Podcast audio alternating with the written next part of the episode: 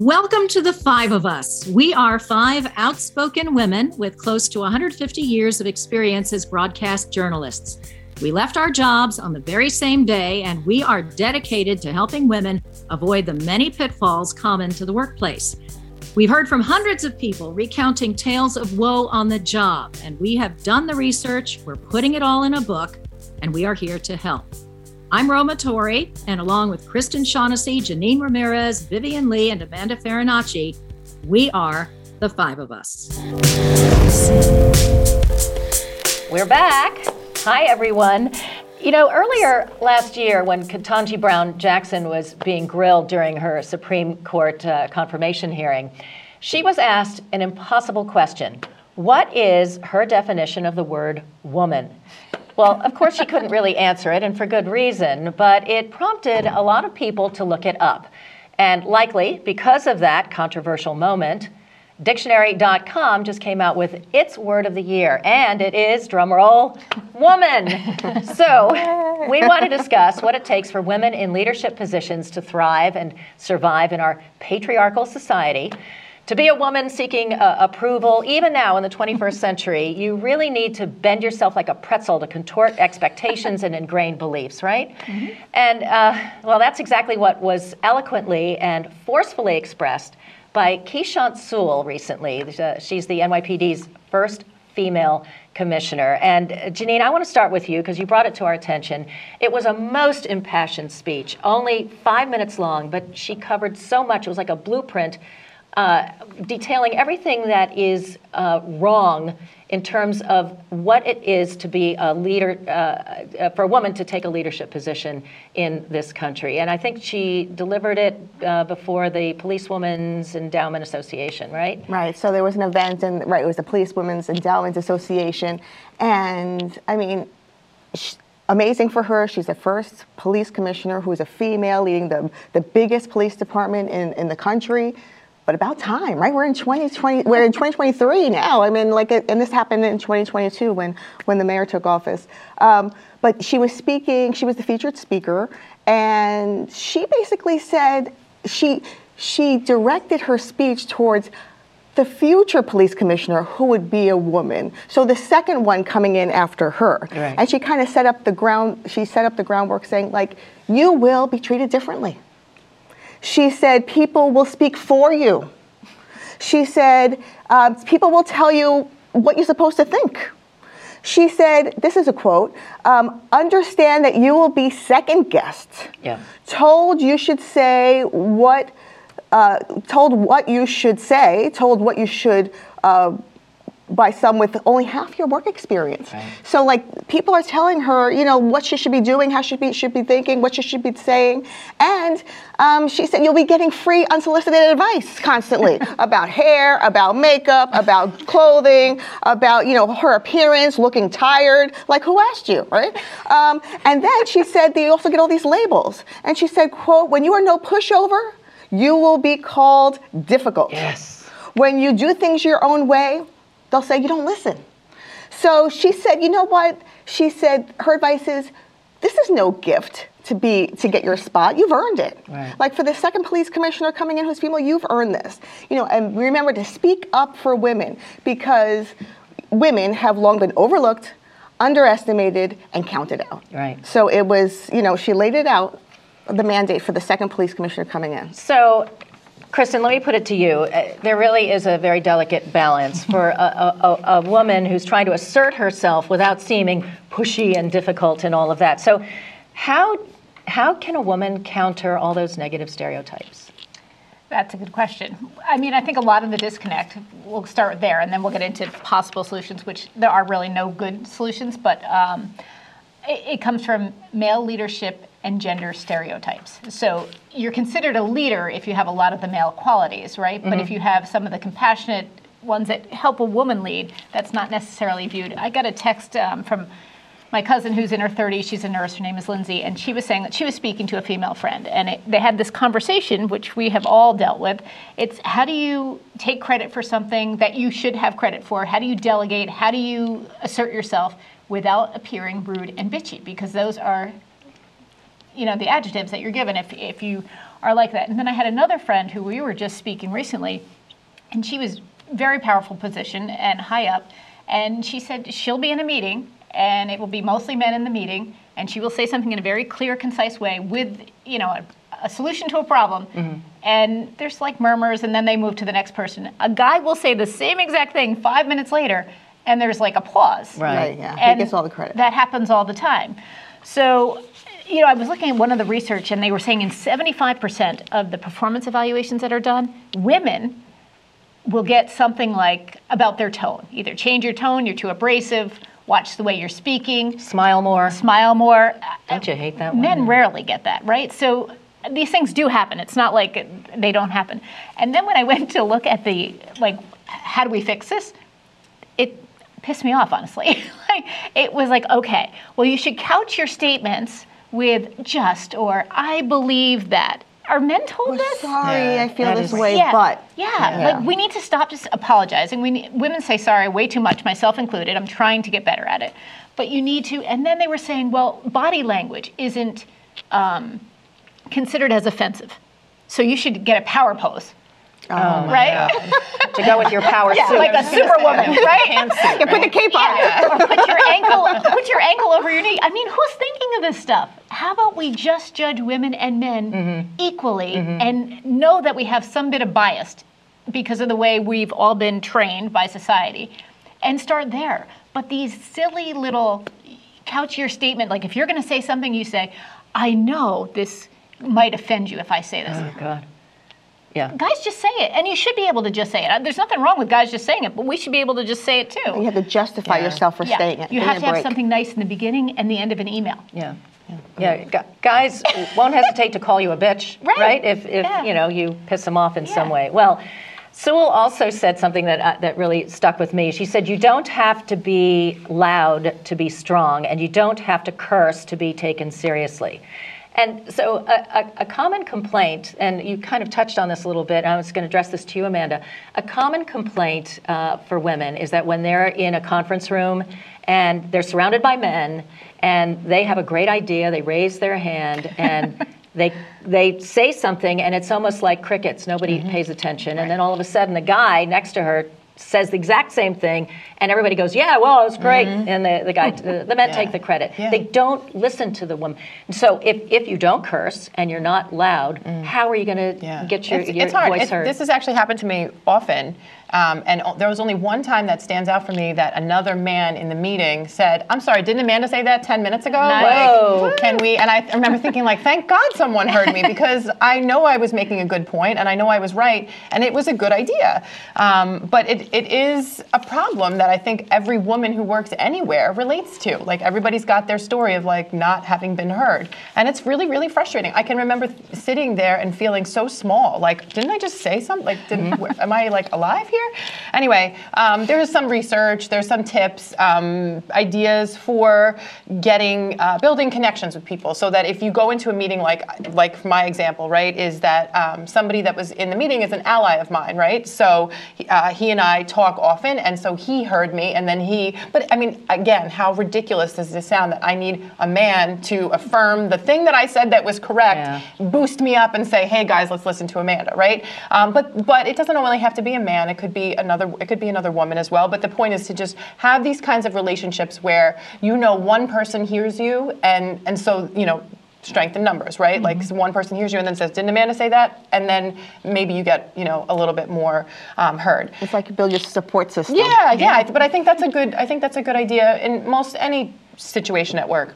Um, if you have a specific uh, perspective and you're trying to sort of sway a crowd, you should ask specific questions that will support your answer, right? So if you have a solution to a problem and you know that it can be easily answered by asking the very obvious questions, that people will say, oh, this is a good an- answer to the question. You're doing that by design and it's mm-hmm. deliberate. You have to be a little bit deliberate about um, how you're handling this. But again, all of this is so insane that, like, if you have a good idea, you should, just, just have idea. a good idea. Yeah. And and um, you know, women have so much experience in the workplace. We're all part of it. So it's like absolutely absurd that there, this this still happens.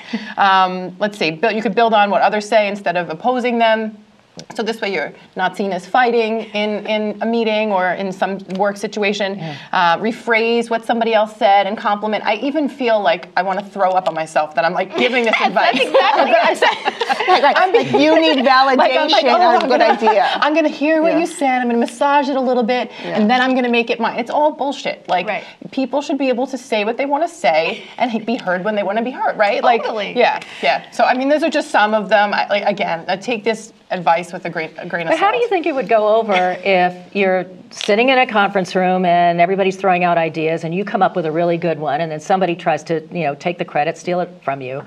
What would happen if you said, "Hey, that was my idea"? I have done that. Oh, yeah. I've had friends who I've- Speak up for yourself. that, Yeah, too. I've done that I too, think yeah. you have to say that's great. But then you're except I said probably it first. you're like- probably you're probably Yeah, branded dif- right. difficult. Yeah, you're I'm sure labeled was- as like a troublemaker, not a team player. Right, you're not, stepping in- Not a you're team player, that's You're right. stepping on somebody else's toes. Well, you know, so much of these problems uh, stem from our early years. The, the whole cultural dynamic, I think, begins with our daughters and uh, how how little girls are raised. And you, uh, Vivian, uh, was a, a previous podcast. You you brought it up, and and it was such a good point. And I didn't even think of it this way, but you were saying that you make sure in your home with your two little girls that you don't raise those um, critical stereotypes, those mm-hmm. criticisms that are, that are so stereotypical, like you know you're too loud, or you know mind your mind your manners, or, or stay or in your whatever. lane, Yeah, or whatever yeah, it is yeah. that, that we might say to our little girls, right? Right. So I don't like it when my girls scream,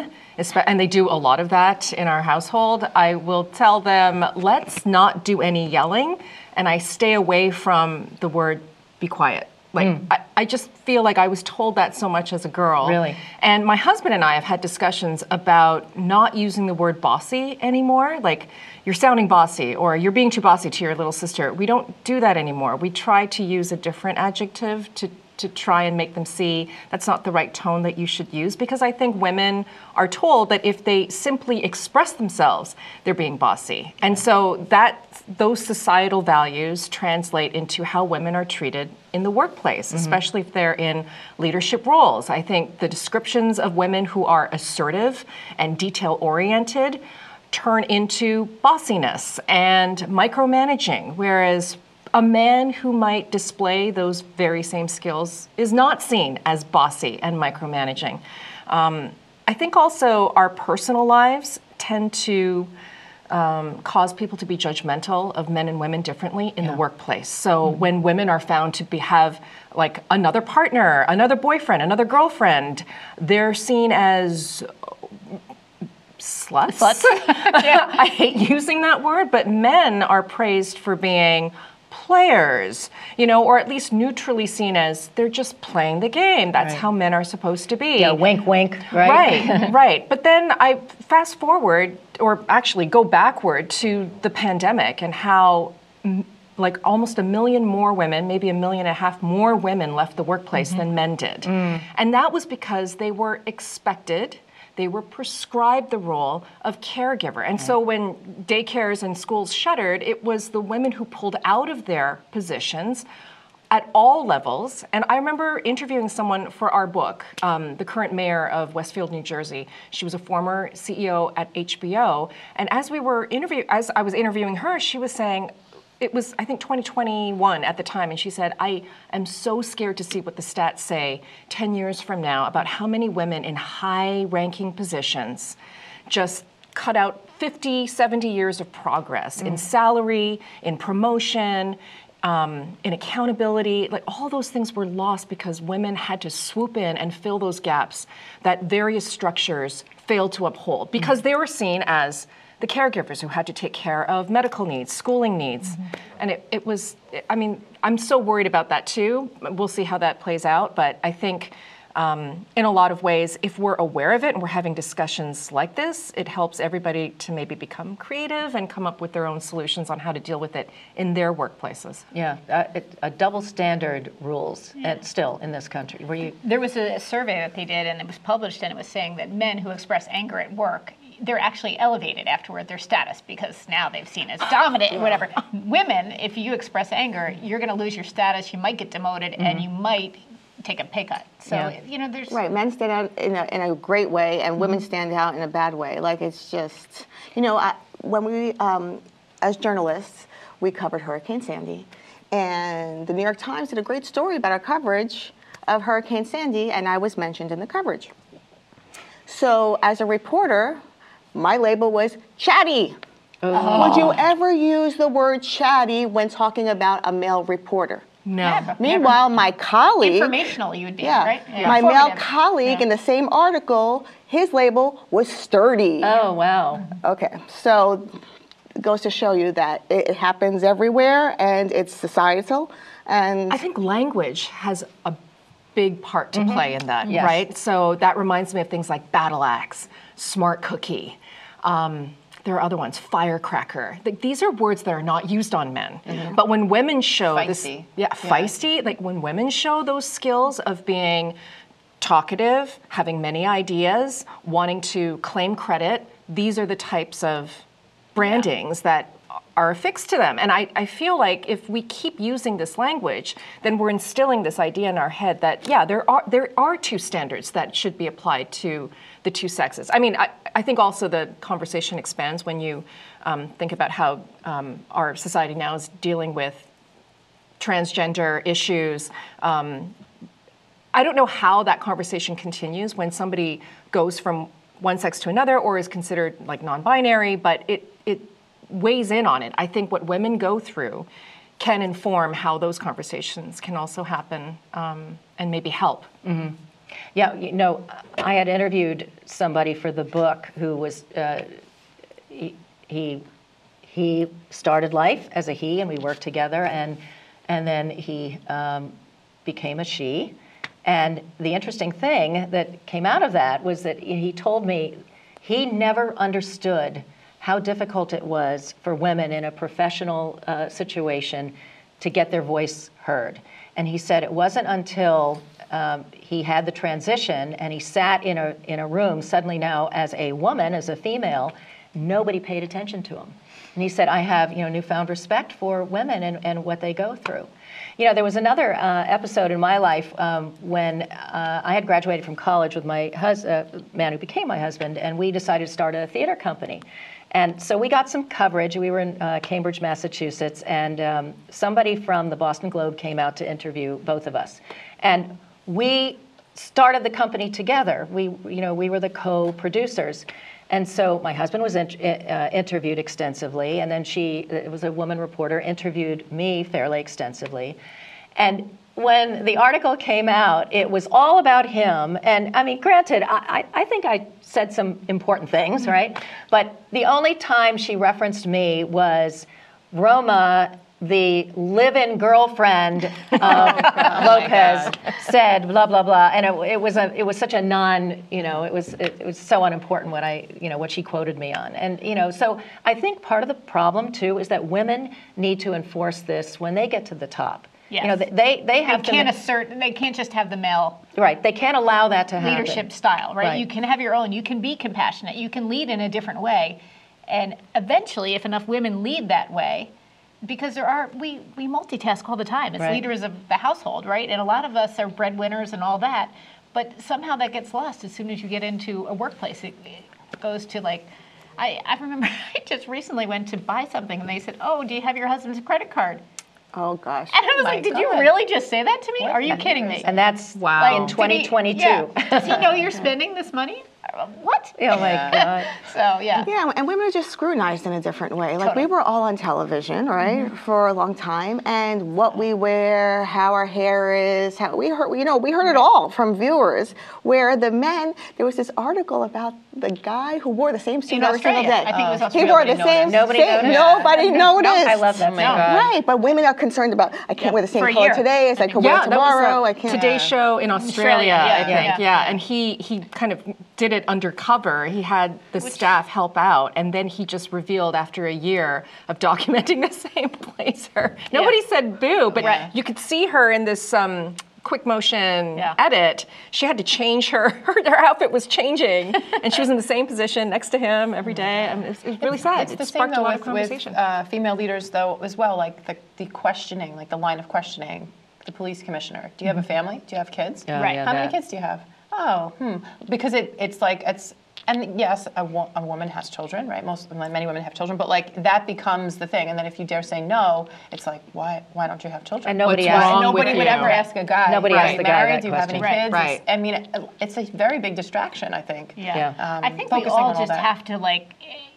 You're, some of this is just so ingrained in everyone, you know, that we have to start just thinking differently and getting. I think you're doing it right with your girls. You know, like you're you're training them differently, right? Right. Like you're brought up differently. Um, Yeah. There's just so many stereotypes that you grew up with, and change to try the to game. yeah, Right. yeah. Well, you know, I, I was thinking back um, when I started out at uh, News 12 Long Island Mm-hmm. uh, quite a few years ago, and Bill Clinton was running for president, and at the time uh, they were going to have uh, Clinton come out to Long Island, and I was going to do the interview, and then at the last minute they said no, he couldn't come. But his wife will come, Hillary. Now, at the time, you know, nobody knew who Hillary Clinton was, and she had a lot of gray hair, and she was wearing the headbands and the whole thing. But, you know, and, and I did my homework. I, you know, I could tell she was a very smart woman, and, and so at some point I said to her, um, "What kind of first lady uh, would you be if your husband you know, wins the office?" And she said, "Well, I, you can be sure I'm not going to be the kind of first lady that counts the china." And she was, you know, Nancy referring to Nancy Reagan, Yeah. right, in, in the White House. And, and I said, "Oh, really?" And, and I said, are, "Are you going to?" you know, bow to the pressures that you know so many women in the public eye end up having to do. Like, you know, I said, I see you have gray hair. Are you going to color your hair? Are you going to do makeup or whatever? She goes, no, no, no, no. I also said to her, though, I said, you know, a lot of people say you're the smarter one of the of the couple, and I said, do you have any aspirations to run for public office? And she said her response was what I'm sure she was supposed to say, not what she really wanted to say, which was, oh no, no, you know, Bill is is the the man. I'm just you know going to support him.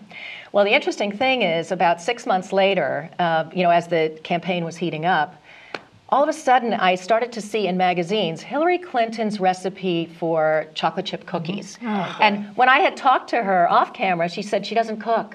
She doesn't do any of that stuff. oh my gosh. So, you know, poor thing ended up bowing to the pressures, you know. And and I mean, thank goodness, you know, we've come a long way, but we haven't come far enough, you know, un- unfortunately. You know, I wanted to ask you guys, do you have any tips? Do you have anything that you might want to put out there for women to think, you know, maybe they can do it better? And actually, I can start this off because I, I had a couple of um, ideas. Did I? Yes.